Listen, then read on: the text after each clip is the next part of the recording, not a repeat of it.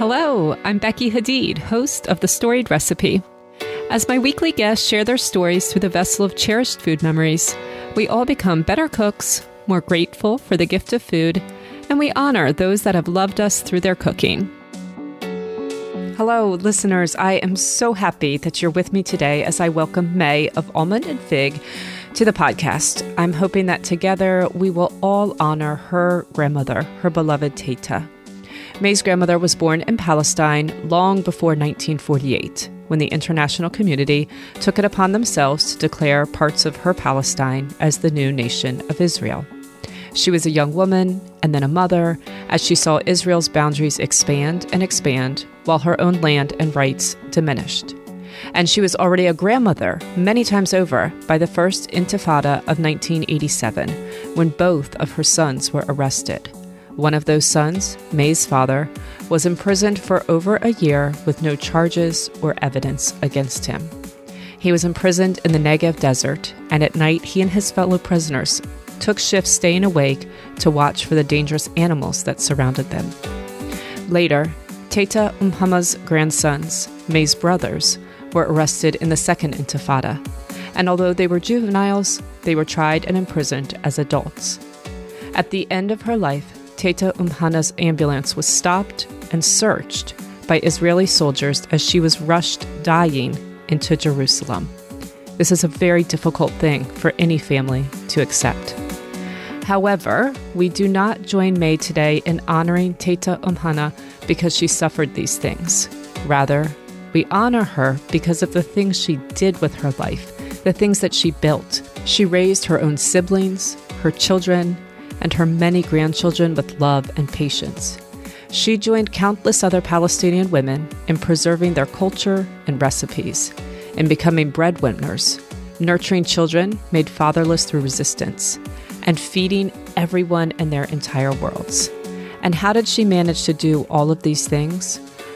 Well, Mai tells us she did them through her garden, her cooking, and the joy that she took in both of those things and passed along to Mai regardless of any of our politics, which may be influenced by Mai's powerful story today. Listener, you and I are coming together to honor this small but very mighty woman, Teta Umhana, and the many other Palestinian women that she represents. Here is Mai.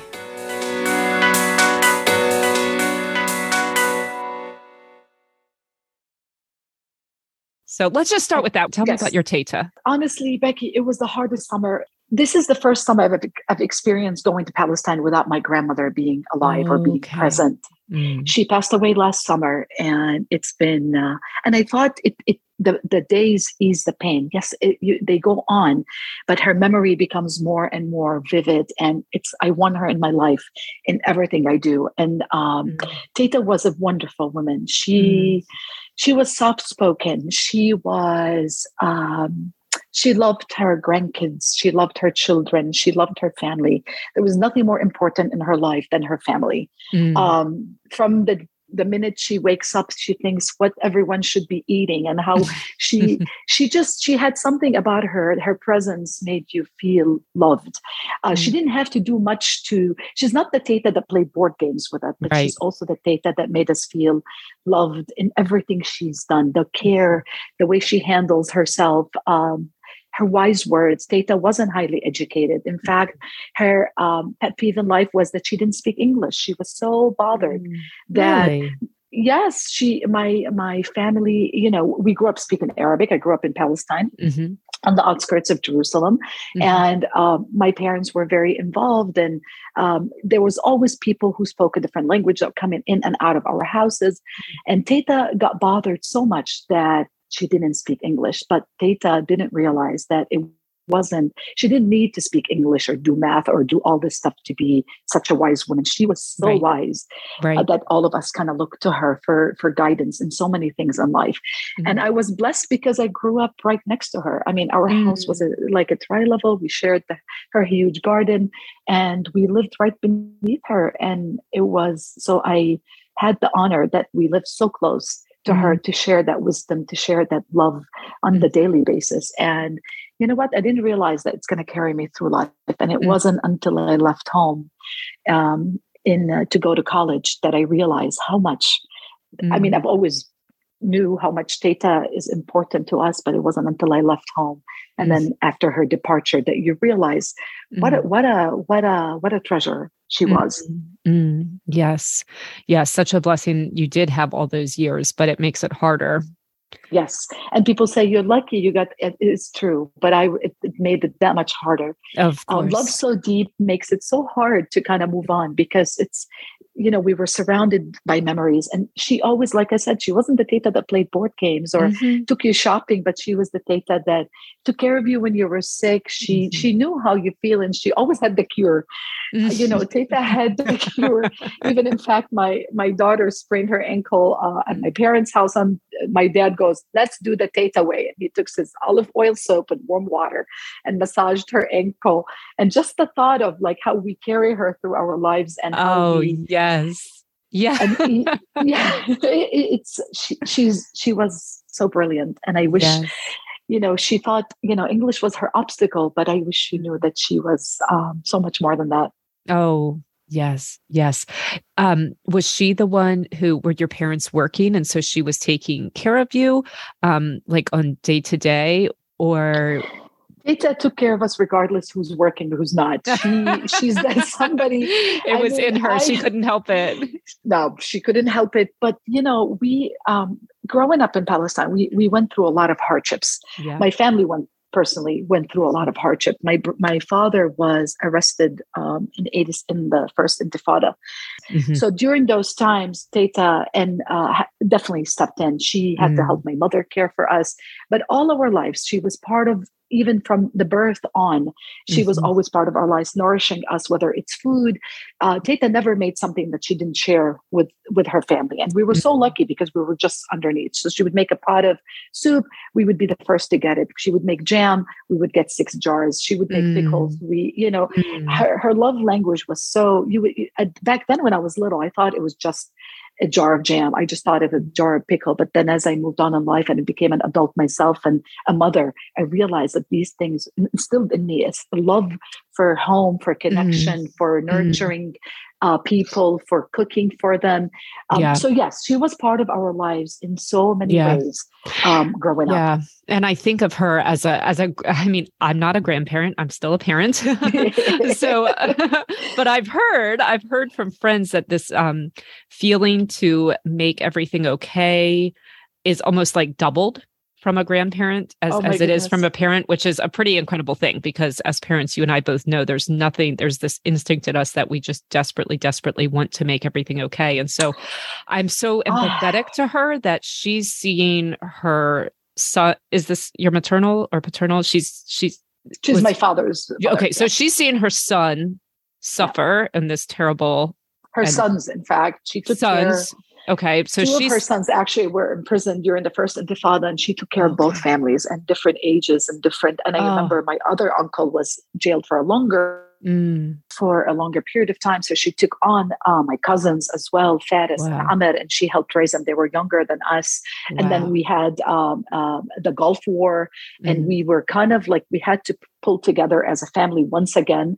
So mm. that was after the first Intifada. There were so many uh, incidents in our life or tragic events that actually we all had to pull together. And mm. Teta was the anchor. She was yeah. the one that you know would you know would help pull all of us together and kept mm. the family going for a long time. Mm. This is mm. during my lifetime, but before that, Teta had a lot of children, and Teta, before even her own children, she had to raise her own um, siblings. Uh, siblings. Mm-hmm. Teta had a long, rough life, and she mm-hmm. um, she came originally from Nablus. So is my grandfather. They both mm-hmm. came from Nablus, settled in Jerusalem because my grandfather wanted to pursue better education. Mm-hmm. He, he was an agricultural engineer, and you know Jerusalem was the bigger the big city. So they he mm-hmm. came um, to pursue his work and education in agricultural engineering.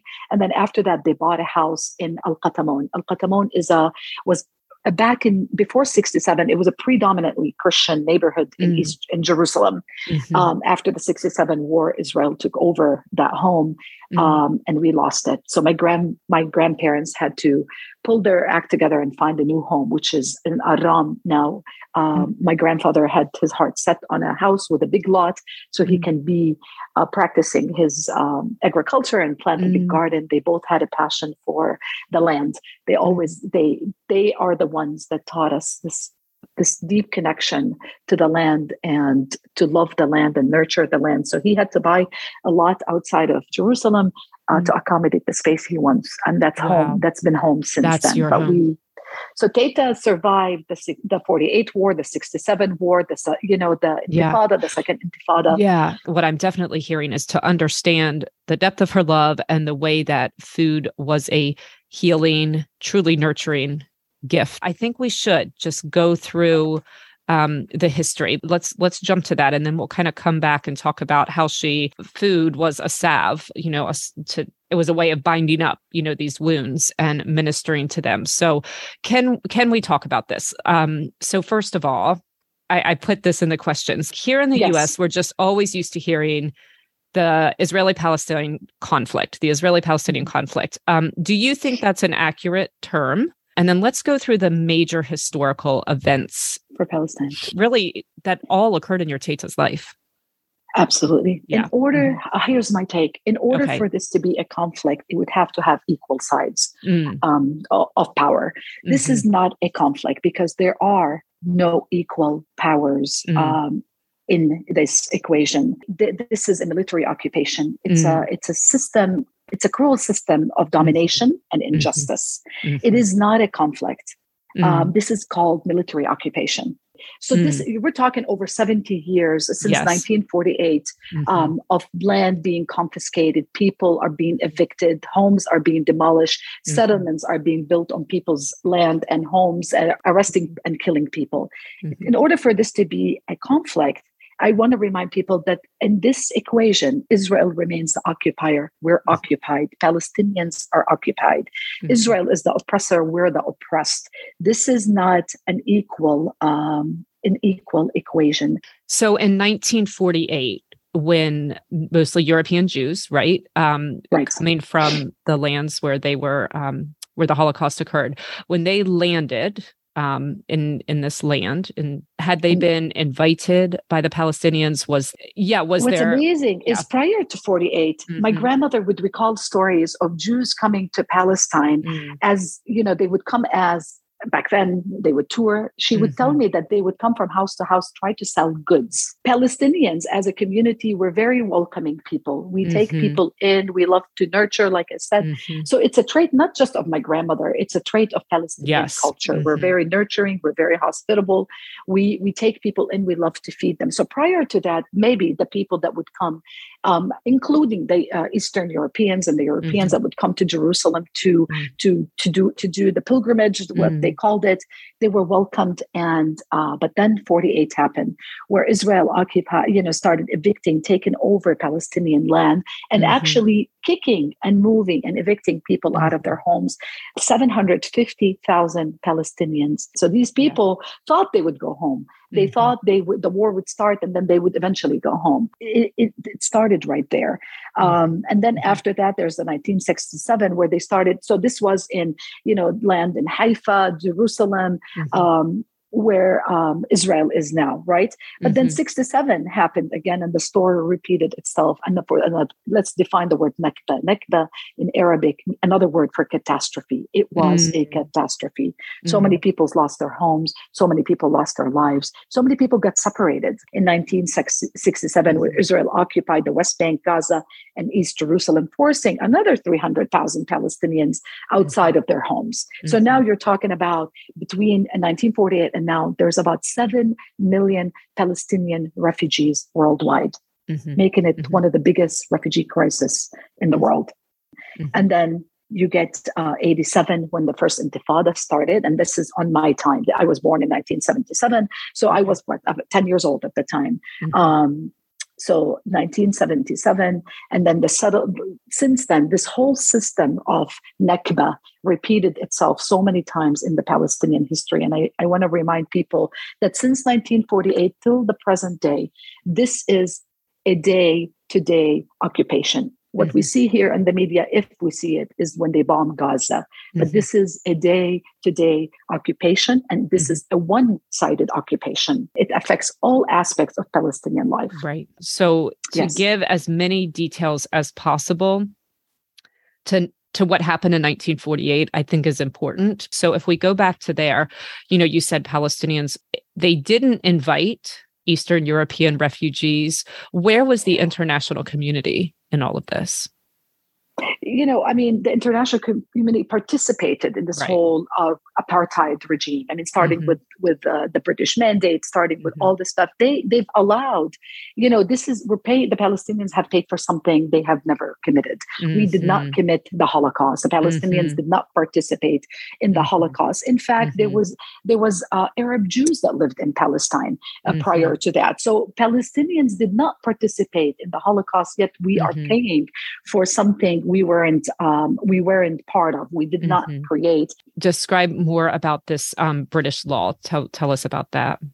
This whole creation of the mm. state of Israel was really a violent process. It, mm-hmm. it, in order for it to establish a Jewish majority state, there had to be um, ex, you know ex, expulsion of 100s mm-hmm. of thousands of Palestinians from their home, homeland. Mm-hmm this ideology, a political ideology of Zionism, mm. um, started in the late 19th century. It's almost that they, um, on the belief that Jews deserve their own land. Mm. Mm. That they deserve, but then they chose Palestine to give them Palestine with the British mandate to give them Palestine as to establish that mm. um, that that place that they could call home. Uh, British occupied Palestine. Britain divided Britain and France. They wanted to divide up the Middle East for their imperial interests, right? So then the, this is before 1948 this is before 1948 so it was under the british mandate right so and then you mm. you had um, britain over uh, palestine and mm. um, France over Libya and other countries. Um, so they wanted to divide up. But before that, um, in between 1920 and 1947, the British issued the, Balfour, the, the famous Balfour Declaration. And mm-hmm. what it mm-hmm. is, is they are promising to help establish a Palestinian national home, right? Mm-hmm. Uh, to establish, to make an establishment for uh, Jewish people in Palestine. So this is we have to go back to like way back in history to understand 1948. Right. It couldn't have happened if there wasn't prior colonization of Palestine Absolutely. by the British. So the British exactly. didn't feel the British felt it was theirs to give. And then they support exactly, and then mm they supported Europe supported this whole Zionist uh, goals mm-hmm. to establish a Jewish home. And one thing I've heard um, my husband John, people are used to hearing about him. Yes. But one thing I've heard John's aunt say many times, and I think it's a really important distinction. I'm curious what you think, is that mm-hmm. there's a distinction in her mind between um, Judaism, which is a religion, and right. Zionism, which is a political movement. And yes. to oppose Zionism does not mean to oppose Judaism. Absolutely, yes. Absolutely. Yeah. This is this is this is a fabrication of Israel that they've mixed both in order mm. to confuse the world and then call people anti-Semitic if they don't put, mm. if they don't support Zionism. Mm. mm. There are so many Jews that lived in the Arab world, whether mm-hmm. it's in mm-hmm. Palestine, Syria, Iraq. Um, mm-hmm. There were Jews living side by side, their Arab mm-hmm. neighbors. Like there are Christians, that they are Muslims, and you know, so it is not the the the the, the Zionist the Zionist movement um, created this whole campaign of mixing mm-hmm. ethnicity with faith. Mm-hmm. Yeah. Yeah. That's, I think, a really, really helpful thing for people to understand. Um, exactly. Because I think rightfully many of us think of religion as a as a sacred thing that we don't want to impinge upon. Yeah. Yeah i think i think that's important to say and i think we've said that. Let's go so that it's called the intifada yeah? Intifada. Intifada in arabic it's literally uprising. People mm. uproared and got that's it they can't mm-hmm. take it anymore, and um, hell bro- broke loose. So we can't, when we look at Palestinian history, we can't just look at 87. We can't look mm-hmm. at 67. We have to look at the entire history that this mm-hmm. became a day-to-day occupation since 1948 and a mm-hmm. one-sided occupation since 1948 mm-hmm. so continuously from 48 they would continue to evict villages evict mm-hmm. people mm-hmm. arrest people um, you know forbid them from uh, building settlements and taking mm-hmm. over people's roads um, doing mm-hmm. checkpoints so for me in 1980, when the Intifada started being loose, things got even tighter. The mm-hmm. checkpoints got tighter. People's travel became more restrained. Uh, life became a little bit more unbearable. And I remember actually, it's funny because I, as a child, I remember that how my life changed pretty dramatically and pretty quickly. I remember as a 10 year old, you're aware of what's happening. I remember going, you know, on vacations like normal kids. We'd go to the sea. We would go on like picnics. Uh, my grand, my uncle was the, the king of picnics. We would go barbecue by the sea. We would do all these things. And then all of a sudden at the, at in 87, no matter how our family tried to protect us, we, it affected our whole entire life system. Um, and I knew life wasn't normal anymore. I mean, it wasn't even, you know, that life for me changed even more drastically when my father was arrested. But before that, even just as a child, there's days where we couldn't go to school because of closures. There was days when we were so scared because on the way home from school, there would be tear gas bombs. And that as a child, you know, smelling tear gas, hearing bullets, life changed. Life became so dramatically different for me in 19 um, in 1987. Mm-hmm, mm-hmm. So between 1948 and 1987, when this happened, what, how much had boundaries changed? Dramatically. I, I would mm. love actually, I don't know if I can, or you can show this. I'm going to send you a map that shows yeah, Palestine. I'll definitely post to, it in the show notes. Yes. Yeah. Mm-hmm. So I'm going to send you a map of how Palestine, I mean, even mm-hmm. me as a Palestinian who was born and raised in Palestine, when I go back to Jerusalem year after year, mm-hmm. I don't, I start, I'm starting not to recognize the mm-hmm. structure of the city. I don't know even how to drive a car between my home in Aram to Jerusalem straight. I wouldn't know how to mm. do that. Mm-hmm. And I am somebody who went to school back and forth to Jerusalem on the daily for 17 years. Now, when we go back, it's so hard for us to navigate through the roads because they keep on changing. The settlements, the roads keep being confiscated to build these, and mm-hmm. the land keeps uh, getting confiscated to mm-hmm. kind of mm-hmm. build and expand on these settlements. You mm-hmm. just don't recognize it anymore. Mm-hmm. So, what what um, position were your parents in? What was their um, role, and why was your father arrested? My parents, like everyone else, I mean, people um, this is an occupation. People are taking mm-hmm. over your livelihood. So there's mm-hmm. going to be a resistance. Mm-hmm. People are going to protest. They're going to resist. Mm-hmm. And uh, and even uh, it's funny we were talking about this the other day. Even the thought of carrying. I mean, you've probably seen this all over social media that the you know Israelis yanking Palestinian flags and getting mm. so angry at the kafia and even Shireen Abu Akleh's funeral. They weren't mm. allowed to raise the flag. Even mm-hmm. these little signals during the first Intifada were forbidden. You were mm. forbidden to carry the Palestinian Palestinian flag. You were forbidden to carry anything with the word Palestine on it. Mm. So anything my parents could have done or spoke or did is mm. gonna be um, is um, is gonna be used against them, obviously. Mm. So my mm. father was part of a political party. It was uh, Hizb Shab, and mm. he was arrested for his beliefs. And he, he, was arrested because he they were thought that he was mobilizing the youth mm. to resist the occupation. Mm-hmm. Which, and for that alone, yes. Mm. Well, which in fact, I mean, even if he was, at least in the US, like this is what we were founded on is resistance. Is resistance. And you know, it's uh so I remember vividly how he was arrested and mm. the, the how scared you you had felt. I mean, all of a sudden, were you there like this, in the moment? I was home. I was. Mm. We were mm. all home. In fact, he was arrested in the middle of the night because mm. that's the mm. easiest way. And so many of these um, house invasion, house arrests happen in the middle of the night because mm. they don't want resistance. They don't want people to come around. They don't want the neighbors to. Uh, and what happened is they had later on we found out that they drove the jeeps into our neighborhood. It's very uh, populated neighborhood. It's not like we mm. have so much space. People live mm-hmm. so close to one another. Um, they had come into our house. They had positioned um, um, uh, soldiers on the roofs of the neighbors' homes. Mm. I mean, my, this is not, I'm talking, it's as if there's no military resistance here at this point, right? In 87, it was people were protesting with words, with, with uh, um, uh, protests in the street, signs, rocks. This is it. This was mm. it.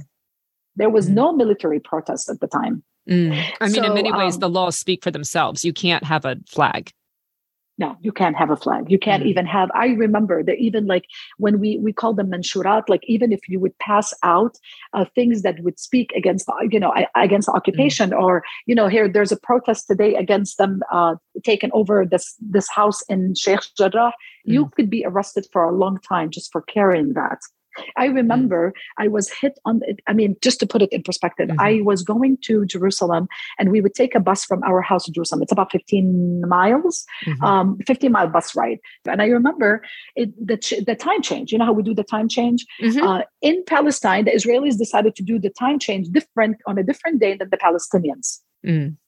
So when we go to school, they would they would stop you and look at your watch. If your watch had the Palestinian time, you would be slapped. Wow. I mean, this is how this is. i am talking about a 12 year old. I was probably 12 at the time. This is how brutal and how unfair. Just to put it in perspective, I mean, we're seeing Gaza and bombs now, right? Mm. But even when I say day to day occupation, it's in everything you have done. Mm.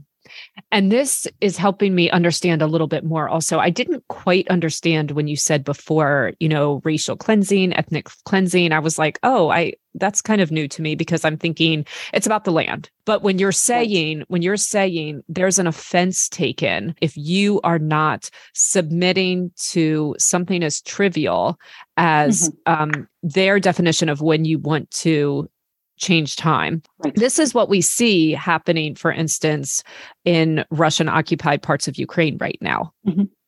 This is what we see. And sadly, um, the world isn't taking note that the Palestinian struggle has is 70 years old right you know there's there's so much footage of celebrating how ukrainians are defending their their country right. and their land um, you know they're being um, heroes for defending right. the palestinians are considered terrorists for fighting back right. or resisting the occupation right so, so we weren't even mm-hmm. allowed to say the national anthem. We weren't allowed, like our school celebrations, to raise a flag. They wanted to erase Palestine and Palestinians. Mm-hmm.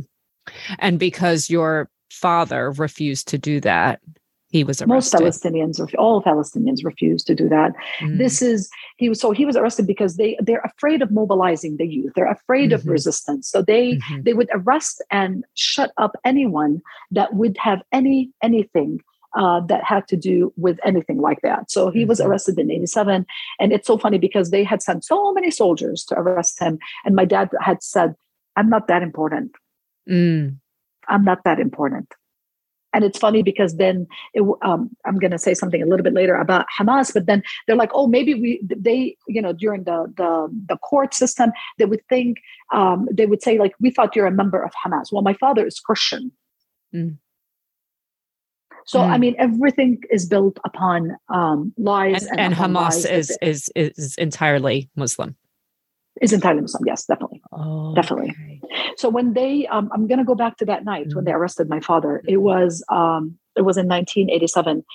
Um, he they came obviously in the middle of the night uh, to arrest him, and we were asleep and we had heard the the what the the boot kick uh, to the door, and then we saw flat. Our house is really small, it's a two bedroom house. And they the, we my mom and father had saw uh, the flashlights through the windows. So they knew they knew exactly what's happening.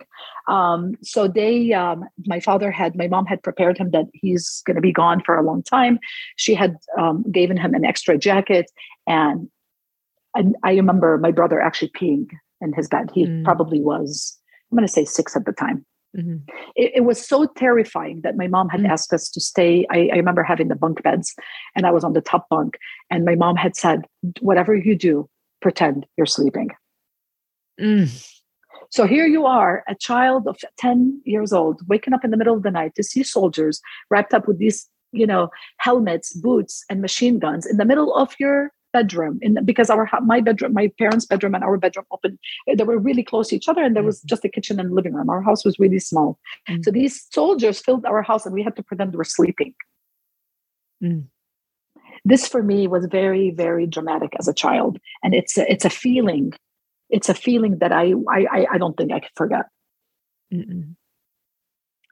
um shortly after that my um uh, we didn't know uh, where they uh, where where they have taken my father. So my mom started fabricating these stories that he is. Um, she would actually write because we didn't know. I mean, they they it's very usual for them to arrest people and take them away and not not know where they are. These are this is not due Absolutely. process. No. This is nothing no. to do with due process.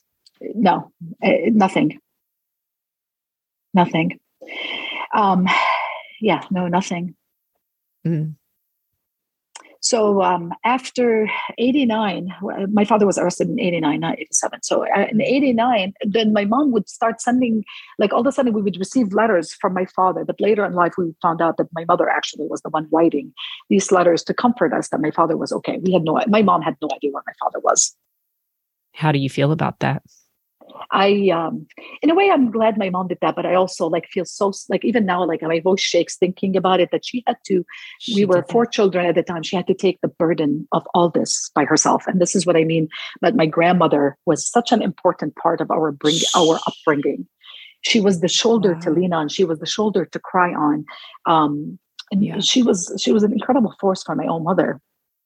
My I mean, you're talking a mom of four had to bear um, life without her husband and even not knowing where her husband was mm. um, to take care of us. My mom, um, shortly after, started thinking that she has to better our lives, and then she enrolled in a in a. She, my mom wasn't didn't go to college at that time, so she mm. enrolled in a college program in Beit Lahem. Um, my my grandmother stepped in and helped raise us, or be you know be, do the day to day things for us while my mom would go and uh, get pursue better education better education and at the same time my mom found a job to be uh, in um, uh, to work at a daycare center mm. so my mom was juggling a job um, school mm. and four children at the time and it, the economic burdens of not having my father available mm. at the mm. time and my father, then um, after months, my father, we found out that he was sent to An-Naqab prison. An-Naqab is a desert. So he, uh, it's in the south of Palestine. That prison, it's called Ansar Three, and that prison is now closed. Um, was forced to shut down because of the hostile environment and the terrible conditions of that prison. Wow. So it wasn't just my mother, it was all Palestinian mothers. And we see it till today that they had to bear the effects of this oppression, the Israeli oppression. Um, and they're the ones who made, honestly, the greatest sacrifices. It's the mother that we see weeping over their children in Gaza, in the West Bank, in Nablus, in Jerusalem, and all over Palestine. Mm. But even as a as a child at the time, I was 12 in 89 even my sister and I had to bear the consequences of this mm-hmm. occupation. We we because my mom had to step out to to better our lives and to be to to find my father and to, to hassle the lawyers and the courts. Mm. Um, we also had to take responsibility as home. At 12 year olds in America, what would they be doing? What do my kids mm. do now when they're 12? Mm-hmm. They, they're busy doing summer camps, swimming, doing uh, le- uh, piano lessons. At 12 years old, I was cooking in the kitchen, doing homework with my brothers, who are one was uh, four years younger than me, one was six, year, six years younger than me. So my sister and I took incredible responsibility to, to do the house chores. Um, I mean, I can't even get my kids to to do their dishes on time or put, put, put you know, and just to think of it this way. And it's funny because I remember um, as an adult, or I don't know if that's an adult, when I came to college, I was 18. Uh, I'm going to jump into that. I remember mm-hmm. so vividly them asking me at a, at a campus event, we were freshmen, and they, are, they said, What are your hobbies? Hmm. And it took me a minute because I never spent time thinking mm of hobbies. In fact, mm I don't even know if anybody ever asked me if I had hobbies. I mean, mm it, growing up, it was all about survival. It wasn't mm. hobbies. We didn't have time for hobbies. So I think I remember blurting out cooking. Hmm. And cooking wasn't cool back then because there was no Rachael Ray, there was no Food Network, there was no Instagram. Cooking wasn't a thing. It was for housewives. It was for mm. uh, grandma. You didn't mm. cook. Mm. And I remember blurting out cooking, but I'm so glad that later in life I did make cooking my hobby and actually a platform to share and tell these stories of Palestine and Palestinians. Mm. This is so powerful. How how long was your dad in prison in the end? Um, my dad was in prison uh, six months with where uh, where we didn't know where he was. Six, uh, Twelve months. Mm. And then yeah. did they release him because they just couldn't find a charge against him, or what? It was it totally arbitrary when people went in and when they came out? Yes, I mean it was. It she had lawyers. Um, his uh, yeah, they had lawyers fight on his behalf. There's nothing he did nothing. He, there's nothing that they could establish that he has done. Right. Again, it's it's really it's more about terrorizing people. It's it's, a, it's an example. People. And it's about it's, breaking families. Yeah. Um, Becky, it's about breaking families uh, breaking the households, breaking the, the head of the household. Yeah. Um, yeah. Um, yeah. I mean, I remember my, fa- my father never really spoke about prison it was mm. very traumatizing for him too. Mm. They, uh, my mom, I remember she, he just told me this uh, last summer when I was in Palestine that he on a, a road trip to visit my sister in Nazareth, and I don't know what just opened the subject, and he started blurting things out, and I'm thinking, oh, I'm actually getting shivers thinking about it. He would say my mom would send him pictures of us, but he mm. would rip them because he didn't want to be reminded because he wants to hold himself together. He doesn't want to see us, mm. you know, he doesn't mm-hmm. want to know that how much he missed out on his mm. children. So he never hung them in his little tent. Mm. And they would threaten him that they raped his wife, that they, but then they had to remain strong. They had to oh, really. word. And they, he told me even that they had to take shifts watching the ground because I'm telling you, this is a desert. This is desert conditions. They live, they put them in tents. So they had to take turns in the tent. Um, they had to take turns watching for snakes at night mm. so they can sleep Mm. My word. Do you still have nightmares from that night? Um, I don't have nightmares about that night. I have nightmares about that this is still ongoing. Yes, it's so yes. for me when I see these mm. children mm. um, being arrested. I mean, uh, mm. I, I, think Israel is the only country. I mean, I'm jumping into, but Israel mm. is the only country in the world. I'm thinking my brothers now too. Like it, my my mind keeps jumping um, Israel is the only country in the world that tries children in military court because this story didn't end for my family in 89. The story repeated itself with my uncle again being arrested, and he was younger than my father. Then in, 2000, in the second intifada, which was in 2000, my brother, both my brothers in 2001, both were arrested in the same night. Both of your brothers? Both of my brothers. This was in the second intifada. So the story didn't stop there. For me, the nightmare is that this story is ongoing. It affected my father, my, my brothers, and it's affecting so many Palestinian children, families, households, in every aspect of life. When my brother was arrested, he was 17 years old at the time, and the other one was 16. Mm. Mm. These are the same brothers that you taught and cooked yes. for when your dad was in prison. Yes. They're like your brother your brother sons. Yes. yes. Yes. My word. Are and they, actually we joke about that now because uh, my sister actually they so they had my brother had spent the first six months in israeli jails and because of their age they weren't put in military there, there's no military jail so they would put them in criminal jails to make it even worse so they're exposed to people with heroin. Uh, they're exposed to people who are thieves. They're exposed to people who are all kinds of things. But then, and, and these um, are for equally equally trivial offenses, or even just absolutely. unnamed offenses. Oh, just for throwing rocks, for protesting the occupation. This is an offense enough. Yeah. Yeah. So um, you were saying my my brother's sons. So they they spent the first six months in Israeli jails. Then actually my my my parents spent those six months chasing lawyers from corner to corner, from court to court, until they were able to lobby for them to do house arrest instead. Ah. So they took him out of those jails and they sent him to my sister, um, who lived. My sister Reen got married, was married at the time, and she lived in Nazareth in Rene.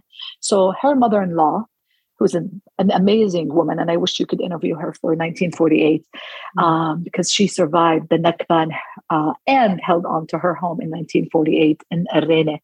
Um, she took them on. So my sister became actually literally their mother for the remainder of their six months under house wow. arrest. Wow. So you wow. were, I mean, it's, yeah. Mm. I I'm thinking about two totally different things here. One is just kind of like the massive PR campaign that mm-hmm. has happened that I think we need to talk about. Um, yeah. I, want to yeah. add um, a piece yeah, of about just children arrested because this mm-hmm. bothers mm-hmm. me way so much. Mm-hmm. Um, I uh, since 2000, just since 2000 alone, Becky, mm. 13,000 children from the West Bank and Jerusalem have been arrested and held in Israeli detention, military detention, and they have no access to basic rights. and I think, like I repeat, is the only Israel is the only country in the world that tries children in military court. Yeah. And my brother uh, in jail, we had talked about this this year uh, when we met in Palestine. He has a giant tattoo on his on his arm that says, um, and he tattooed it. He he did the tattoo himself in in prison. Mm-hmm. And I asked them how they do that. How can they possibly do that? And they said, he said they melt toothbrushes and ink them their own arms. And the tattoo said, "Don't cry, my mother."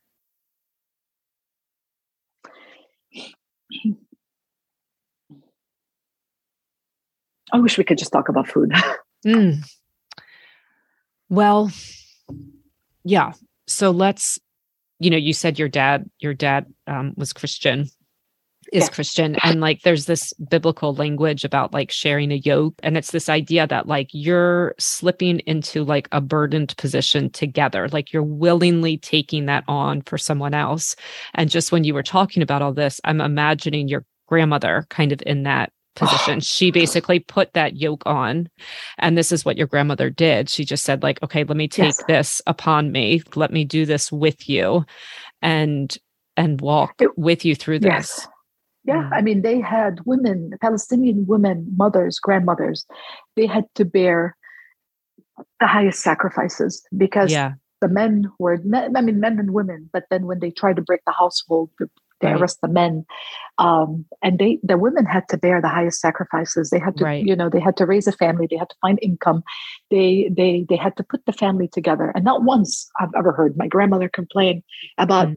well, maybe once mm. complaining about loud children in the house. I mean, she would have lots of kids running through the house. Mm. Tata would take on all the kids and we would run through her house mm-hmm. and, you know, her garden. And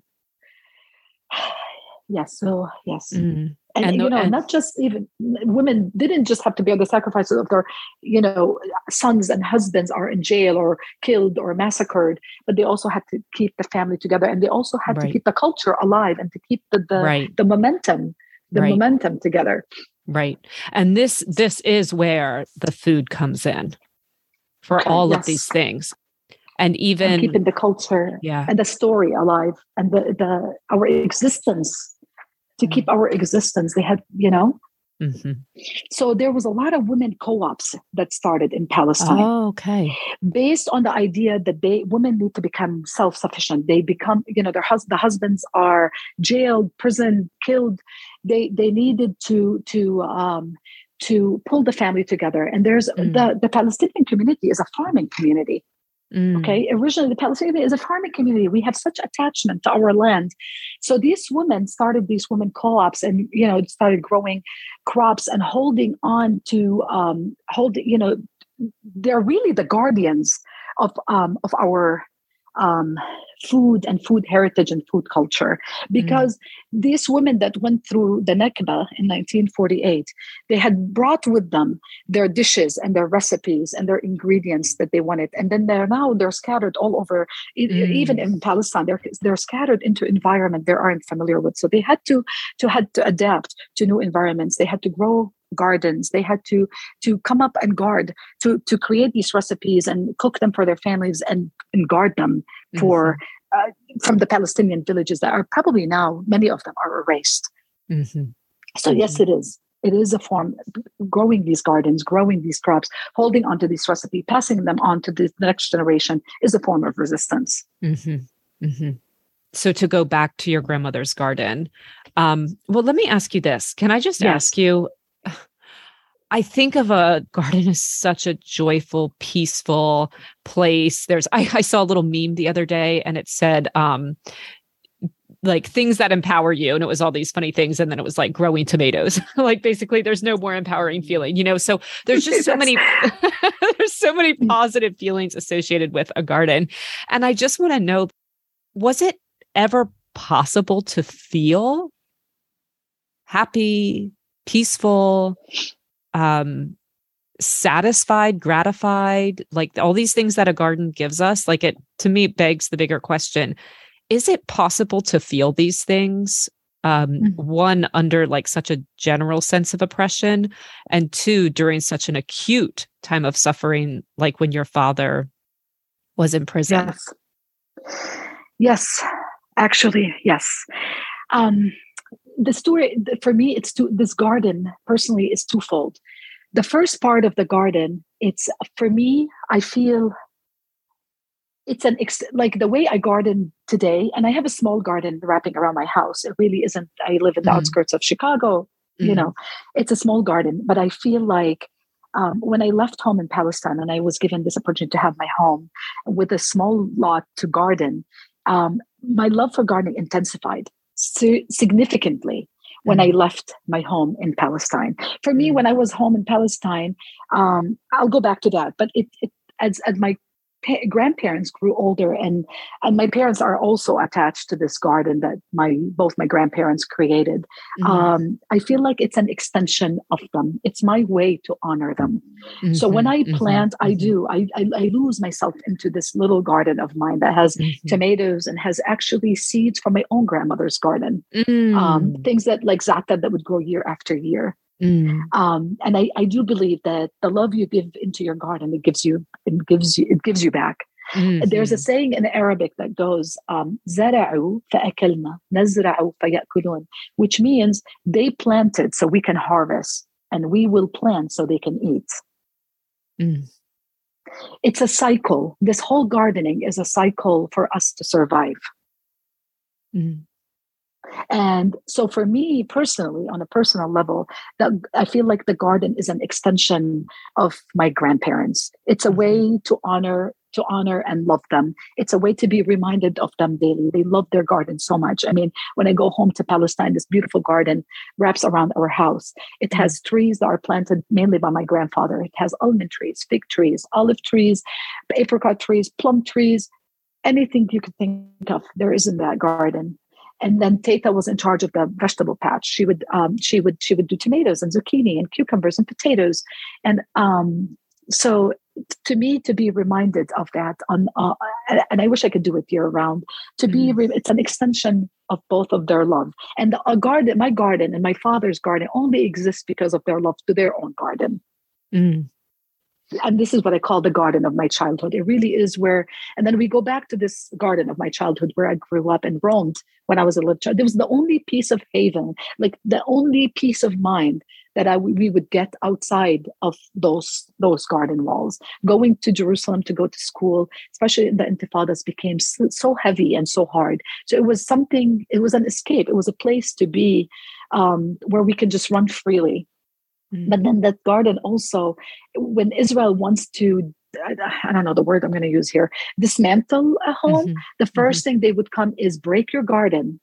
So when they when when the Israeli soldiers um, they would come arrest people, the first thing they do is either take away or tore their pantry because this is the core of a Palestinian household, the Palestinian home. Mm-hmm. You know, we create what's called muna. It's a supply for the whole year right? Oh, it's wow. rice, grains, uh, um, dried fruits and vegetables and legumes. They would take it apart and dump everything on top of each other. Although this did not happen to my father when he was arrested, didn't happen to our home, but it happened to many Palestinian homes. So the first thing they would want is they want to cripple every aspect of our life, whether it's your garden, because they know this is the livelihood. This is your livelihood. This is where they, they want to break your home. So they would take down your pantry. They would mix the rice with the flour and the sugar. You can't use them. They would go to your garden and pull up your crops. And then you extend this whole idea into the bigger picture of taking over people's many farmers um, after they built the giant wall, the, the, this this apartheid wall. They farmers got disconnected from their farms. The, the land got this. They oh because it wouldn't be land. on their own property. They would travel exactly. to work their farms, and then they couldn't do that they couldn't get to their farms no longer. So they they they confiscated these lands. They took that i don't know the number i read 700 i forgot the number i read 700 thousand olive trees got uprooted. I, I would have to get to the exact number but this this this is palestinians love their land. We're so attached to our land for many reasons. A we're a farming community. B our land is confiscated. Where that's why we become so attached to the olive trees the fig trees the mm-hmm. crops of the land. Right Right. It's transplanting a tiny, tiny piece of it. Yes. Mm. So, yes, to me, uh, so to me, yes, this is to me it's an extension of both my grandparents mm-hmm. it's an mm. ex- it's it's a it's a way to be reminded constantly of home and i love that it gives back this whole the mm-hmm. tomato when it really re- reproduces and generates it, it, has this satisfying glorifying feeling oh, that i really really enjoy so i this last year i brought seeds from beit sahur it's a town um, near bethlehem and um, not Beit Sahur, I'm so sorry, Batir, Batir, mm. uh, north of Jerusalem. And they're famous for their Batiri eggplant. In order for me to grow this like really delicate variety of eggplant, it's such a pride and honor mm. to be hmm. able to do it in my Chicago home. Mm. It connects me to to to Palestine, to the not just the tastes of the the food um, or the crops, but it connects me to this land that is so huge part of my life. Mm. You know, it's interesting because I think a lot of times when people undergo trauma, they want to be as far apart from that as possible. And I'm wondering if a garden is one of the very, very, very few places, one of the very few things that you can replicate it from a traumatic time and it gives you um, peace and uh, a feeling of home rather than yes. a, a, sense of like just taking you back to the trauma it takes you back to the the few the few good things absolutely mm. absolutely mm. absolutely mm. home is it's not always just a physical place it's a feeling it's how um it's mm-hmm. how certain things make us feel and that reminds us of home and constantly when i smell that za'atar or the mint even mm-hmm. or the the mint that grows year after year i love that because in mm-hmm. chicago not many things grow year after year so mint and za'atar are, the, yeah. are the two herbs that would withstand the the hard winters of the Midwest, mm. and they come back year after year. And that smell alone, when it pops up in the spring, it just kind of like rejuvenates your soul and reminds you, um, reminds you. Like I, I, I don't want to just take that credit, but I think Palestinians in general, we, have learned to be resilient. We we've yeah, learned no to find ways to freaking cope. Yeah. It's hard. It's I mean, in a way, it's kind of amazing that the nation still exists 70 years later. Yeah. Yes. And it's based on really the determination of the people and our because we we we we know when you fight for something that's right that's just that you know this is yours you would fight mm-hmm. for it with your soul. You won't just give it up. If you know somebody stole your child's bike do you chase them? Right. You get your son's bike back or you tell them forgive them. This they can have your bike. Right. It, it's it's yeah. it we belong to the land. This is this is our home. This is where where this is for me this is where i was born and raised and for, forever it will be home. Yeah. And your and family you asked, chose to yeah go ahead.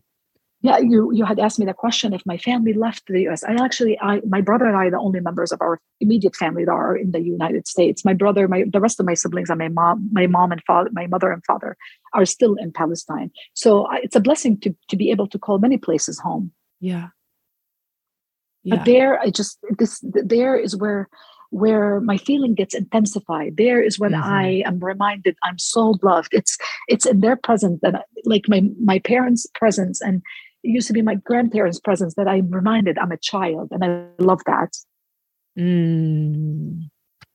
Mm. Mm. Yeah, I, oh, you know, this you, is so deep. yeah, yeah. There's, I know, there's so much. Like you talked about this moment to moment. Uh, you know, it's a it's a moment to moment occupation. You know, it's not like oh, yes. there's this one terrible event and then everything goes back to normal, and then it's another. It's a moment to moment occupation. Do you just get yes. used? Like, and your family still lives there, and I, am sure they have many, many, yes. many options to leave, but they've chosen. No, we're going to stay here. Do you just get I don't want to say not. I mean, how do you? I just think about the panic that we yeah, had at the I, beginning I, of COVID, and I'm not trying to mock us as Americans, but it was almost like people. I mean, any little sense of where, like, one thing I think we can say about Americans is like we just we have an overinflated sense of our own control. And if we feel for yes. one second that we're not in control, we completely yes. lose our minds.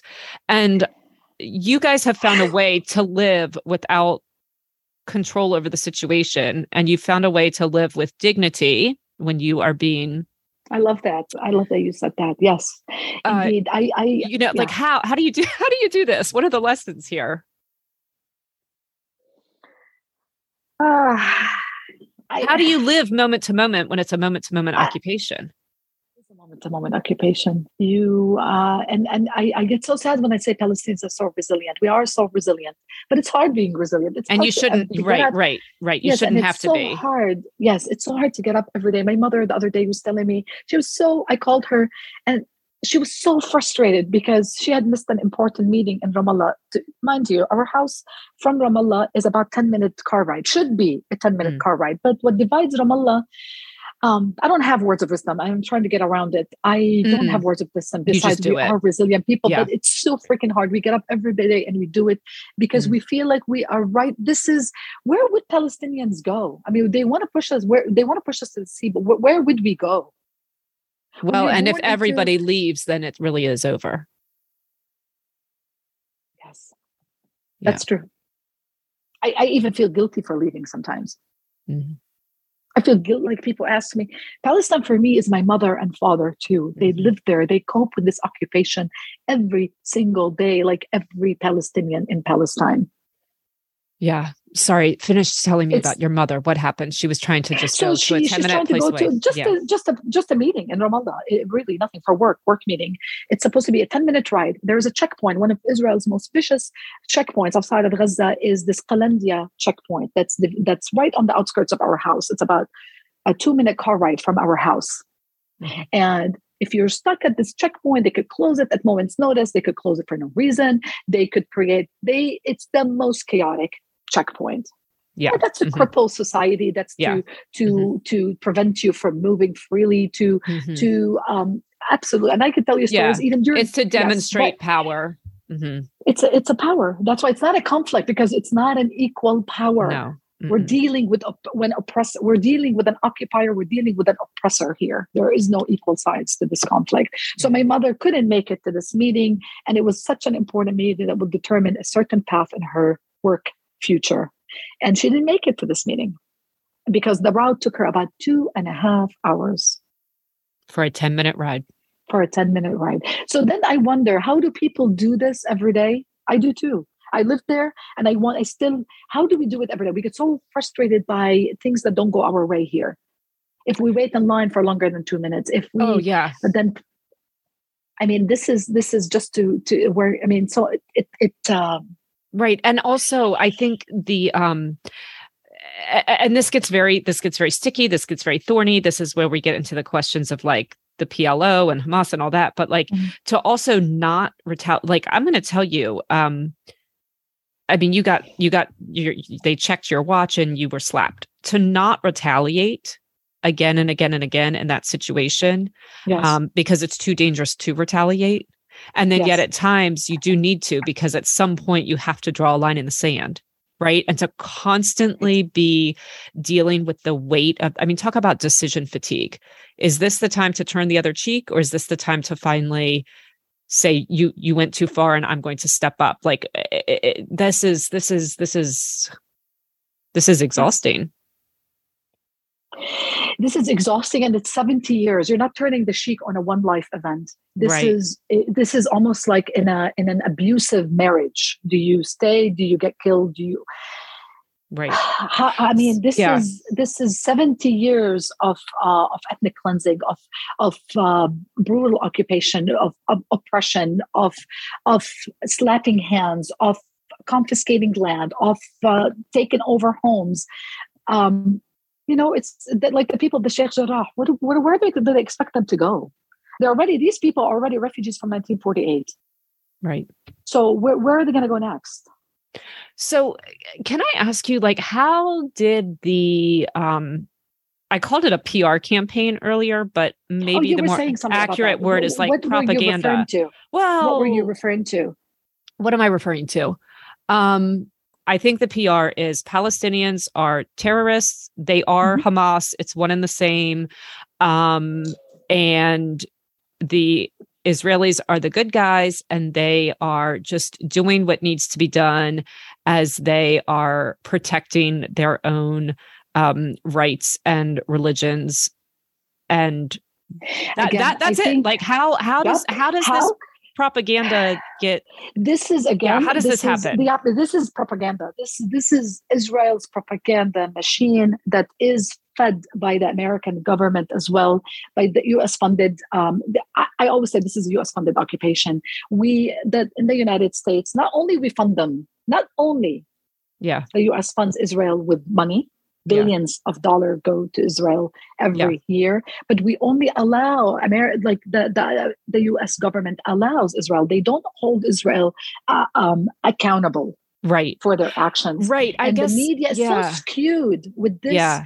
america is so um, i mean even the media around the world and in america in particular so skewed in certain language i mean we've, we've seen organizations pop up just to target the media and watch what they say if things are taken i'm going to say this if things are not taken into context, they are not representing both sides of the story. If we're not mm-hmm. going back to 1948, 1967, 1987, um, 19, 2000, and Gaza, and on and on and on, we are not really giving justice to the Palestinians. Everything that's been um, Israel campaign has succeeded in the United States because the media also is one sided. They are not putting, when they talk about Hamas, they take Hamas out of the context of the whole equation. Mm. And how would you say it fits in? Hamas did not exist. Let me remind people of something. Hamas did not, I mean, I grew up in a Christian household. Yeah. I don't believe in the ideology of how Hamas is yeah. or fundamental beliefs of Hamas, okay? Yeah. yeah. But I'm going to tell you something. Hamas did not exist before 1987. Mm. So what does Israel justify this the the everything that they've done between 1948 till 19 till, till 1987 mm-hmm. all the people that became refugees all the villages that, that got erased all the all the the homes the lands that got confiscated the people that got killed the millions of refugees around the world. What, what is that called? Where's hamas here? Let's do the mm-hmm. math israel blames the palestinians. If it's not hamas it was the plo israel helped create hamas so they can offset the plo elections happened in 2006, they were uh, elected because people were tired of the PLO. Mm-hmm. And Palestinians was, have the right to resist the occupation. Right. So, I mean, it, it's like, okay, so you rape a woman, you rape a woman, you rape a woman. What you supposed to do? Lay there? Right. So again, I, I, I get so fed up with the media here, just because everything is taken. Not there's no context to that unless they put it in the context of this occupation that Israel is an occupying power yeah. since 1948. The story doesn't doesn't doesn't equal up. What would you wish until we have a leader? Oh, I, I I want Palestinians to live in peace and dignity. Yeah. I um. Yeah. No checkpoints. No no permits no to go visit your own hometown. No. I, am going to cry saying this because mm, I'm sorry, Mai. Mm. Oh, my grandmother passed away and she was stopped at a checkpoint. Becky. Oh, Mai. My grand my grandmother, I thought she was 93 because we don't have documentation of her birth certificate, but then they found out she's almost 100. She was 99 oh, when she passed last year. To get her from our house that's now in Area C, to get her into her hospital in Jerusalem. The ambulance had to stop in the middle of the checkpoint and they wanted to transfer my grandmother into another ambulance. This 10 minute process would have killed her. Oh, my. I say sometimes, was, was she aware that, was she unconscious? I hope she was. Seeing that a 99 year old woman is going to be transferred to another ambulance in order for her to get to the hospital.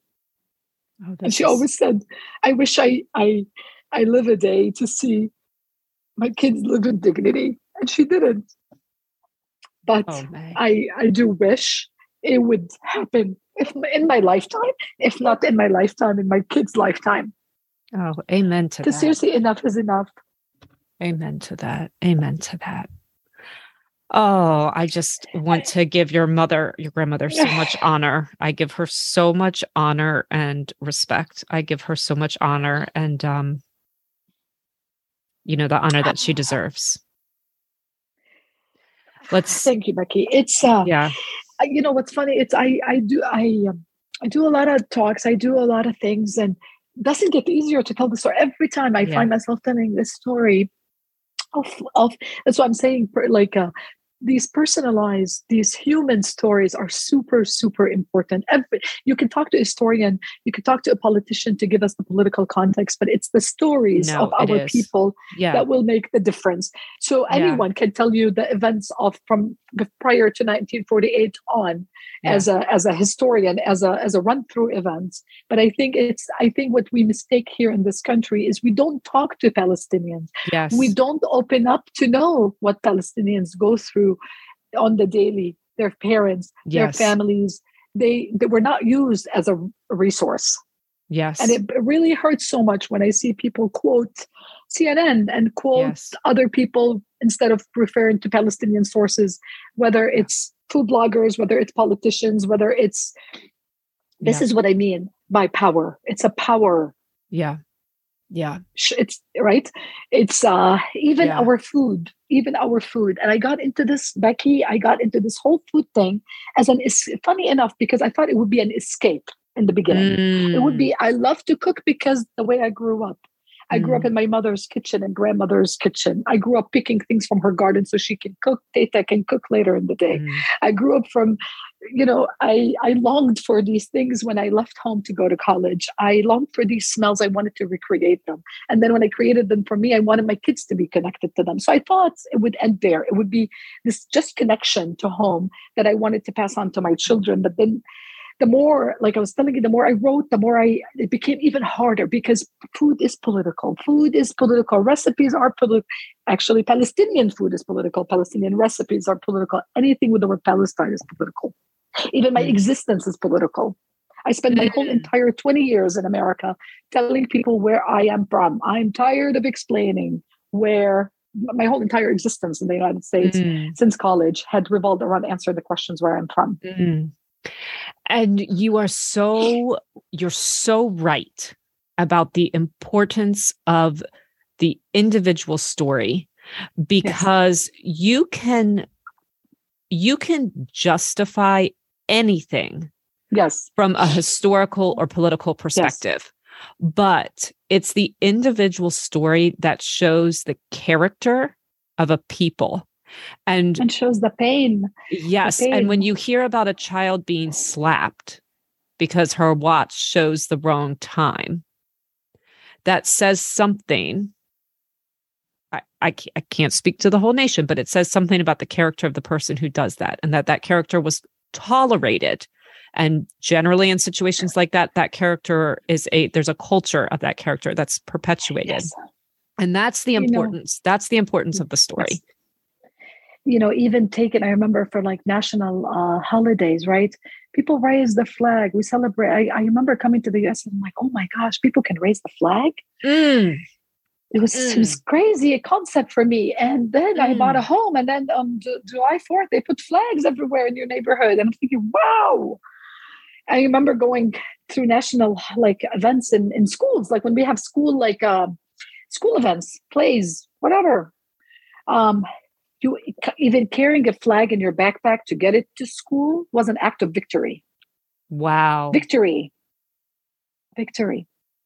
Wow. Therefore, you saw, I don't know if you saw around social media, you know, the whole watermelon thing is because we couldn't carry the flag, so we carried watermelons instead. Wow. Palestinians are resilient. I don't know if it's by choice, but be, well, it is by choice because we choose to get up every day yeah and exist i think this is what it is we choose every day to exist yeah we choose every day despite the complications to go to work to go to school to miss a meeting to plant a garden to plant a garden yes let's talk about this recipe of your yes. bless you bless you my goodness it is um yes, let's lighten up the mood, Becky. Let's do that. Let's go back on and talk about this dish from your grandmother. Yes. Why okay. um why did you choose this? Tell me your oh. memories oh. of this. Well, first of all, tell me the name of it and tell us what it tastes like. Um, listeners, tell the tell them. It's it's called msalwa. It's really uh, if you don't speak Arabic, ayn is a hard letter to pronounce. Mm. Um, msalwa, I think it's like means I, I, I, I don't know. It's like a very poetic name for something. I mm-hmm. don't know how to describe it. It's like dancing in something. And I'm guessing the rice is dancing in the lentils, something of sort. Oh. But it is, oh. it's a vegetarian vegan dish. Mm-hmm. Um, and it's exactly how my grandmother loved to eat. She didn't really like a lot of meats except mm-hmm. kifta. I mean, she, she, she wasn't vegetarian, but she loved her garden. She loved anything that grew in her garden and cooked anything and everything in season and from the garden. Mm. And, um, this vision she just loves to eat vegetarian she lived her she loved her herbs her greens mm. specifically um, but this dish is a humble humble dish and it came probably out of necessity she mm. didn't come up with this dish this dish is known around but it is a very cultural dish in palestine called or heritage dish is called salwaha. Uh, in Lebanon, it's called differently. I think they call it amjaddara safra. Amjaddara mm-hmm. refers to lentil and rice. Safra means yellow. So it's like ah. rice, uh, yellow, red, uh, yellow lentil rice, something like that. But oh, this is okay. my grandmother's way of cooking it. It's a dish. Uh, it tastes it tastes like heaven to me. It is so humble mm. that you can make it, and so many of the Palestinian dishes are really humble, either seasonal from seasonal ingredients, um, or what's fresh in the market, or in you know produce that's available in that season. But really, mainly we cook so much from the pantry, and this dish came out of necessity. It's it's rice and lentils, some two humble ingredients that you probably find in every Palestinian pantry or probably pantries in general. Mm-hmm. They're inexpensive, they're hearty, protein filled, they're filling. They can feed a ton of people with not mm-hmm. with not much not with not much, right? Mm-hmm. So this dish is dear to me is a i love the flavor of it and i love my grandmother making it and it's it's the last dish i cooked with my grandmother before she passed Mm. Um, I went home to Palestine 2018 um, before COVID. Mm. Um, Teta was strong enough to cook and still take care of all of us. And I remember her cooking all the time. And this is one dish I told her I wanted her to teach me how to make. Mm. And I pretty much just wanted to like watch her and observe her walk slowly through her kitchen from her small tiny kitchen you know chopping from chopping the the onion i just wanted mm. to observe every step of her movement mm-hmm. doing this dish. Um, not that it's complicated to make, but it's just the way she makes it. She mm. she literally finds joy even in chopping onions. Mm. Um, so I, it was the last dish. I um, here we go again.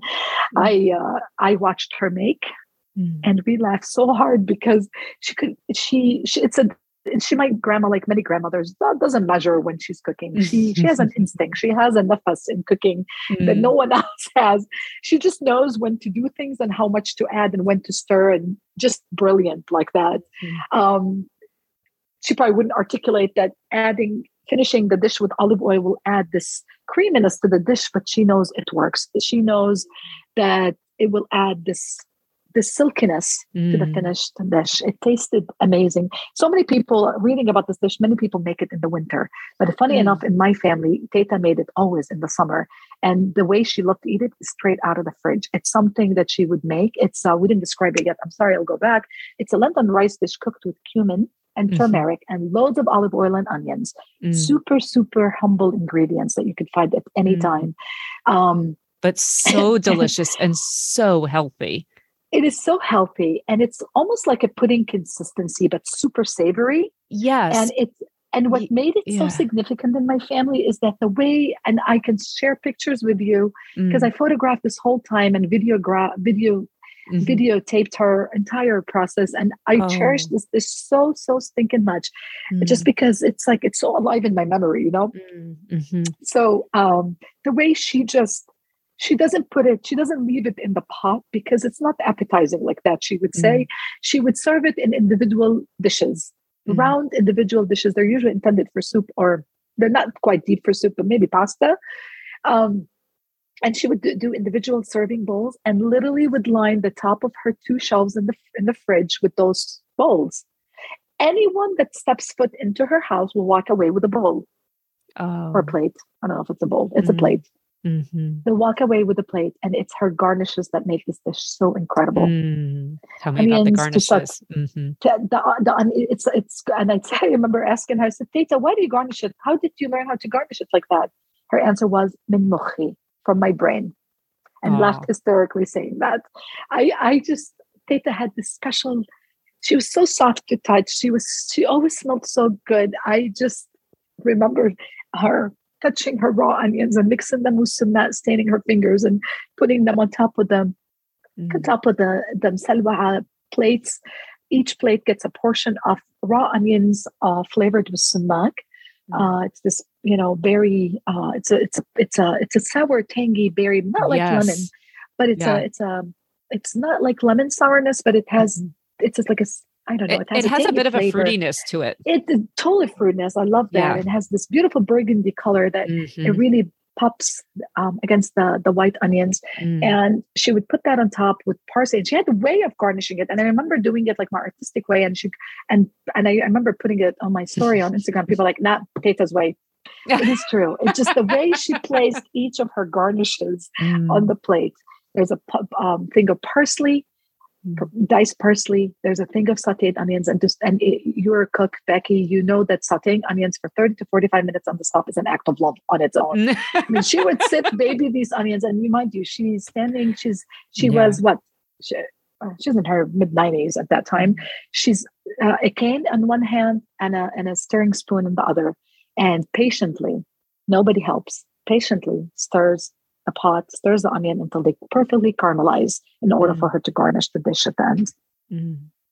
Mm. So this for me is, is, a dish that she made for me every summer I came home from college. She knew how much I mm. love it. So she would welcome me with so many dishes, but this was my absolute favorite. I don't know why. It's just the way she made it, the way she garnished it, the way it reminded me of it reminds me of summer in her home. Mm. Uh, it's just the feelings um,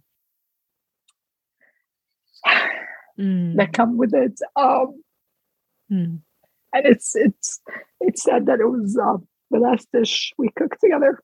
Mm-hmm. Mm-hmm. So sometimes, mm. and yes, it um, it um, it's um, and it just represents how Teta likes to eat. Yeah, yeah, and yeah, and in abundance. Mm. Sharing the food, and and you know she barely eat a little bowl. She all the food would go around mm. to be hmm. shared with my cousins, with my father, with my uncles, neighbors, if they come by, anyone. In fact, the ice cream man, I remember the Rukab guy would come in the summer days and if she made it, she would pass a bowl to him. She had mm. the hmm. spirit in her to always share. Mm-hmm. And she didn't just share her food, she shared her life, she shared lots of things. I mean, mm. yeah. Hmm. Well, I think you've done a wonderful job of honoring her. And again, I just give her all the honor in the world and agree with you that learning English was nothing compared nope. to the impact that she had on your generation and your parents' generation. And I'm so, so, so honored that all of us can, you know, hear this about her and, you know, be inspired in this way by her. Thank you, Becky. She is like many, many, many, many, many Palestinian grandmothers mm. who not only safeguarded our recipes, but really protected our generation. Mm. And I, I wish that we continue to carry that torch to, with our mm. children. And when I tell you, I started this whole thing just as a memoir, um, a food diary, if, if I mm-hmm. may say, even just to kind of connect my kids to, to these flavors and taste of home mm-hmm. that I mm. constantly, I remember in college creating, I mean, we couldn't make easy phone calls. It was so expensive to call internationally. Um, I remember it was like almost a dollar a minute to talk. There was no FaceTime, there was no WhatsApp, there was none of this stuff. And uh, I'm not that old, but I mean, it was old enough not to have that technology back then. So I had to cook from instinct. And I'm grateful for all the times mm. that I spent on her counter. Um, you know, Teta didn't, she was a lot of she she didn't mind us kids asking questions she in fact mm-hmm. she in fact like i would ask her I, I started saying that she doesn't cook by measuring like many grandmothers mm-hmm. not just palestinian grandmother general right. grandmother they yes. just don't cook by measuring no. ingredients even baking i mean she she would just throw things in there and then i said Tate, i'm writing a recipe and I said, How much cumin, uh, turmeric did you put in there? And she would go, Yabnaiti, my dear daughter. She always called me daughter. Mm. She, she, to her, she always told me and my sister that we're not just her granddaughters, we are her daughters. Therefore, her love for us is tripled. Mm. I'll never forget that. Mm. So she mm. always called me Yabnaiti, my daughter. Mm. And um, she said, You would just know. She mm. said, You got to You would just know. And watching her, you mm-hmm. you need to be in the present when she cooks. All her senses. I I watch. I love that recipe so much because I got to watch Teta engaged in all her senses. So many times we're so busy that we would come when the dish is finished mm. or when she's starting the dish. But on this dish, I wanted to be present the whole entire time, despite my children mm-hmm. who are in and out and yelling and somebody wants something. Mm. But I was present throughout the whole thing. And I, you know, was reminded how engaged she is with all her senses when she mm. cooks. Mm-hmm. it is a form of therapy for her it's a form of therapy that she carried through the to her mid 90s. Yeah. This is amazing. It was her way to share love. Yeah. And show love. Yeah. Can I ask you some questions about making this recipe? Yes, of course. Okay. So, first of all, um, the red lentils, I've only ever used green or brown lentils. Tell me about these. red lentils. You know, the beauty of red lentils, and they're important in this recipe is because mm. I'm going to double check that they're called red lentils. Okay. Red lentil. I'm pretty sure they are. But uh, red lentils, the beauty of them is that they're almost like split. Yeah, they're called red lentils. So um, you can find them, by the way, they're super easy to find. Um, so many brands make them. Um, I have not, used these. Oh, I've good. used these. Okay. I, you know what? I even have some in my pantry. I think I oh, know them by the um the Indian name. I think it was an Indian dish. I oh, like uh, yeah, uh, Indians use them for the. Uh, it's escaping my head. I know exactly what you're talking about. The dal. Um, the actually, dal, I think yes. dal just means lentil, so I'm not sure. I don't remember what I used them for, but I have some of these in my pantries. I have so, used them. Yeah, but what makes them different? What makes them different is they fall apart completely and become creamy on their own. Um, oh. They are shelled uh, yeah, they are shelled, and they're a different variety of lentils, but they are they. Uh, it's almost like split peas. You know how like they're not they yeah. don't have the the hard shell, uh, the outer shell. So green lentils or brown lentils have the shell still intact to them, yes. and they those are good for pilafs. They're good for mjaddara, which is a rice yes. rice lentil pilaf. They're good for like certain soups. Like uh, there's a there's one on my blog. It's a Swiss chard and lentil soup. It mm-hmm. uses this kind because they hold their shape. You want to taste them like you would do like you would with chickpeas.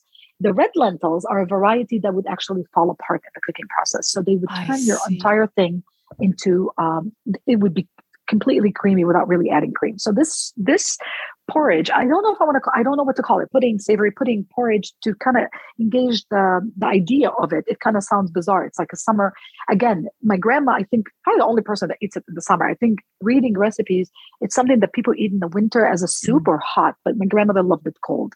And we would eat it room temperature when it's she first makes it, but then once it sets, you just, we never reheat it. We just eat it out of the fridge. I see. And that okay. was the beauty of having this dish is that you can serve people and feed people on moment notice.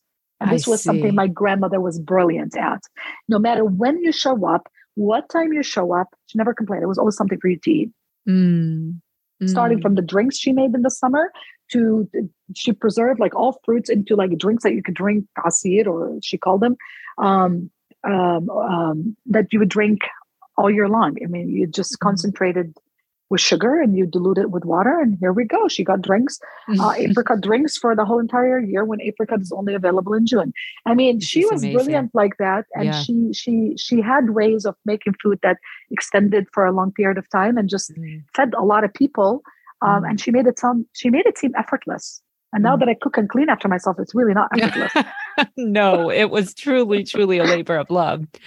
Well, that answers the the question about the red lentils answers the, my other question because in when you submitted the recipe you referred to it as like a porridge a couple of times and so i was thinking this really do you think that's a good ref- reference to a that's name? what i'm like, that's that's what i'm it sounds like yes like if the lentils yes. really truly completely break down and then the rice gets very soft it's almost like a um almost like a cream of wheat um have you ever had it's almost like Oh, no, absolutely. It's mm-hmm. it's no no. It's actually my kids love cream of wheat. It's like it's it's almost like that consistency. And yeah, actually, to kind of put it closer, there's a uh, an Arab soup. Um, mm. Palestinians, uh, Lebanese, a lot of people cook that soup mainly uh, in the winter in Ramadan. It's shorabat adas, lentil soup, and it's usually made with red lentils. And it's the same idea, except this one is a lot. The lentil soup is a lot runnier. This one is thickened with rice just to make it mm. like a mm. porridge or okay. pudding. I wanted to almost call it savory pudding because it really has. Oh, I got it. rice pudding. I was exactly I was just thinking it sounds like rice pudding, except for it's yes. not sweet. It's savory. No, so we can call it okay. the savory lentil pudding. It's um, I it see. is, but I always try not. I try so hard not to change the name of things just because mm. I wanted it to stay mm-hmm. traditionally, culturally. Yes to preserve course. the recipe is to keep calling it masalwa. Underneath, I could call it savory pudding or something. Yes. But I've always wanted to kind of hold on to the original name of Agreed. the recipes. Yes. Um, I've done this early on in my when I was writing. I would I did something called zatar. Um, zatar akras means almost translate into cookies, but they are these are savory. But when mm. I called them zatar cookies, I thought about it. Actually, one person brought it up. They're like, "Mai, why didn't you call them akras? They're not cookies." But in my mm. head, they are like cookies, but their the Arab name is akras, so I kept it that way. It's almost like the same thing that you wouldn't change dal to lentils, right? Right, right, right. You would and, call it dal because it right. has a significant cultural yeah. significance to this, uh, to you know, that's its name. Yeah, that's you don't want to. So yeah, I, yeah. Um, you know, I've learned, but you know, to describe it to your audience, I mean, people who don't often cook with these ingredients or mm-hmm. eat them in this way, this is a lentil kind of savory porridge, yeah, or like like consistency of um, rice pudding. Yeah, this is this is really helpful. Yeah, and it was funny that you said it's called umjara safra in, yeah. in, in in in um in Lebanese because when I first read this, I, I actually was in the car with my husband last night when I got it, and I was like, "Oh, this sounds a lot like umjara," um, but it's it's the difference really is the, in the red lentils, and because it's so it's so much softer, um, the texture is so softer, different, and not uh, as many onions on top. Right, exactly. Yeah. And it's it's although my grandma loaded it with onions. I mean, uh, yeah. Uh, I don't know if you got a chance to open the link I had to Instagram. It had some of the old photos. This was the Instagram link I sent you, Becky. Was the last time I cooked with my grandmother. Oh. This was it. Those were the photos that I shared with oh. that dish oh. and finished dish. And oh. um those you'll see how much onion she puts on top. This lady yes, I will. I, mean, I will look at that, and I will link it for everybody listening. I will link to that. No, I didn't was, get a chance to, but yes, I, I didn't. I don't. I looked for, for it on my website. It's not on there. I for some reason I don't know. I thought I put it, but I don't know. It's not there. So anyway, I linked you the the Instagram just for your reference or to see if you want. But um, she, yeah. I, again, Palestinian cooking isn't complicated. It's things that are available um, again, we went through a lot of a lot of uh, a lot of hardships as Palestinians. So a lot of things had to come from the pantry. A lot of things had to come easy. We we we there, and it, it really it's not expensive cooking. It's inexpensive. No. It's things that you find in your, and that's why I chose this dish for many many many reasons. Mm. And I've shared many of them uh, above with you, but it's something that kind of resembles like how humble mm-hmm. the cuisine, but rich and mm-hmm. delicious, and really doesn't I mean, we don't need to fuse these cuisines to make them delicious. They are delicious.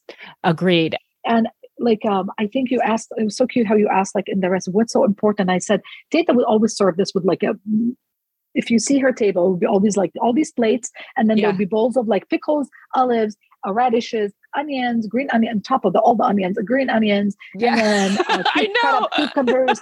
but this is how Palestinians eat. You eat always yes. take a set. Eat with your eyes. Eat. We eat yes. first with our eyes. So that's what she told me about. How did you come up with this garnish, like in this particular order? And she goes from mukhi, like from my brain. And then she goes because you eat with your eyes first. So you need everything for her was always embellished so beautifully. Yeah, yeah. And it's and the sumac onions. Oh, I love sumac onions. Sumac onions. I mean, Mary, and if you want to take the pungency out of them, Teta didn't do that, but you, I, my mother does that. Is you add olive oil to the onions with the oh. sumac, and oh. once they marinate, it, they will become actually sweet. You don't oh, taste the, oh, the olive oil is Yes. That's funny. That's what I've always that's what I've always missed. I never realized that. Yeah. I've, I've, I've sprinkled on sumac on onions many, many, many times. And they're good, but I'm like, these aren't quite like you buy them. I wonder mom what I'm doing is wrong. the opposite of Teta. Teta loves her onions pungent. My mom doesn't like the pungency of garlic or onion. She loves them, but she doesn't like the pungency. So all her recipes from luchia for like anything that she adds onions and raw onions and garlic, she would marinate them first in olive oil. Okay. Because that would take the pepperness out. Okay. I, I want to tell you it's been a blessing to hear this. I'm very excited to share this story. I'm I'm really Thank looking you, forward Becky. to it. I will send you a draft before I do that. Um, okay. now, for people listening, I do want to remind them to check the show notes because I have links, of course, to your um, to all your accounts, but specifically to um, the picture of your beautiful Teta and um, her making this recipe. I'm linking to that. Also to um, the map that you mentioned of yes, just, I'm going to send it to yeah, you. Yeah, the first only the first 20 years of what was, or sorry, the first yes, 40 years be, of what's think, been a 70 year occupation. Yes, I think the map is either from 48 on or 67 on. Okay. And then um, I think there's a couple other things that we mentioned, or maybe you even already sent me. So everybody check the show notes. There's lots more information in there, including especially how to follow Mai and just, um, yeah, to keep learning from her. Is there anything else that you wanted to share that you didn't get to? No, I just want to thank you so much for using your platform, your voice, your, uh, you know, providing a space for us to tell our stories, our personal stories of, you know, and I think that's mm. super, super, super important. It is absolutely 100% my honor. Um, I really feel enriched for knowing you and for hearing about your grandmother and your mother. Um, thank you I really so do. much, Becky. So, yeah, have thank a wonderful day. Thank you. You too. Thank okay. you. Thank you, Becky. Have Take care. Bye. Bye-bye. Bye.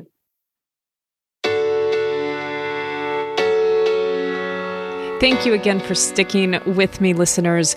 Uh, several things just to remind you of quickly. First of all, would you please subscribe to this podcast so you don't miss any upcoming weekly episodes? They come out on Wednesday mornings, and I would love to have you join us again. Second, if you enjoyed this episode, would you please, please share it with a friend or family member? This is the best way for the podcast to grow, and that is super important to me because I put a lot of time and love and energy into um, creating this. Then, um, thirdly, I would love for you to check out the show notes. There are a lot of graphics, infographics, maps, um, things like videos, things like that that Mai has given us for um, additional information as you as you consider uh, her story.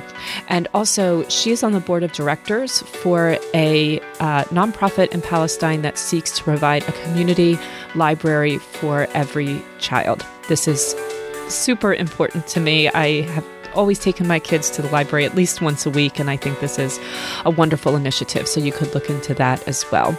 Um, with all of that said, thank you and have a great week, my friends.